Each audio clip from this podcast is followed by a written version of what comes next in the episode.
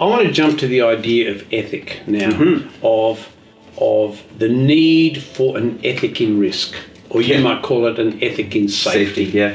And I've raised that with the industry, but no one seems interested. No one seems interested at all. It was that was a moment in our last two days Hmm. when when when we hit upon that point. That was what we call a mic drop.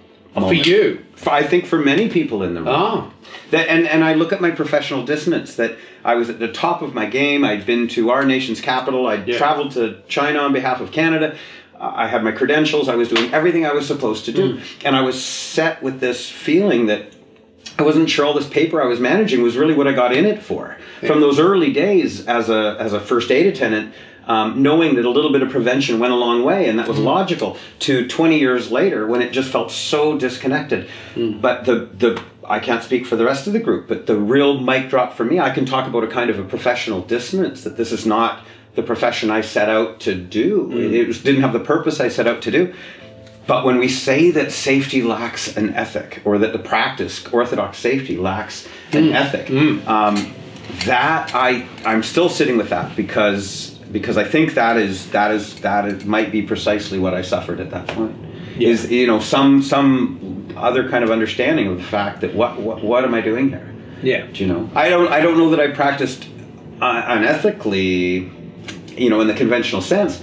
Uh, but it sure became unmoored from a from a from a, a caring uh, for the people Yeah. at the coalface.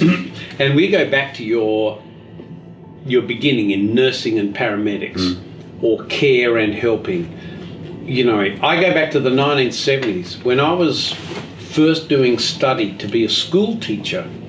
One of our first subjects within our our study was the importance of ethical practice. yeah. And it was like, this is not that here's a prescribed view, but you do not go into schools, universities, and classrooms without considering an ethic.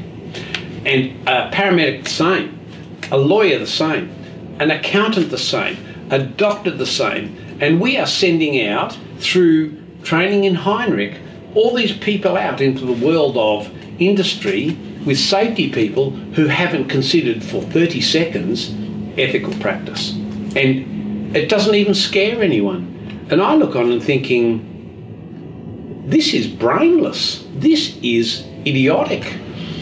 And why it bothers me is because I see what I call nothing short of brutalism mm-hmm. in the name of safety. And so I use the name of safety to be brutal to another human being, and I justify that brutalism and that power.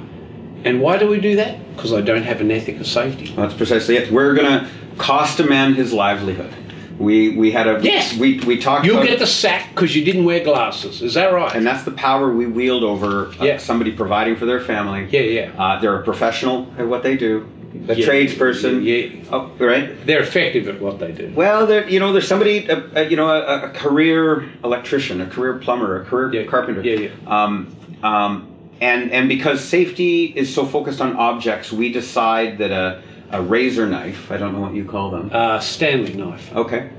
Uh, we decide we've seen a couple of cuts due to those, and so we focus on objects because of our insurance, our no-fault insurance system biases Yeah. towards objects. Yeah.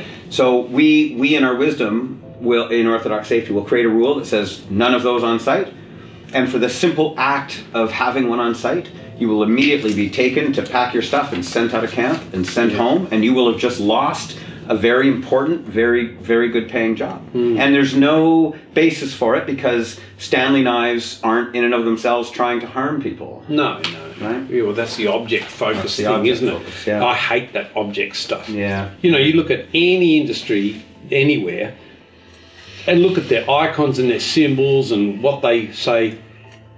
Here's to our, here's how we identify ourselves.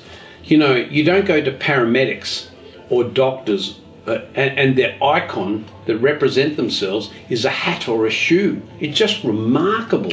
You or a car to- crash, or a broken leg, yeah, I or know. a dismemberment. I know, it's just amazing. Okay, let's hold that. I have one last thing Sure. and then we might close off today. Okay. Sure.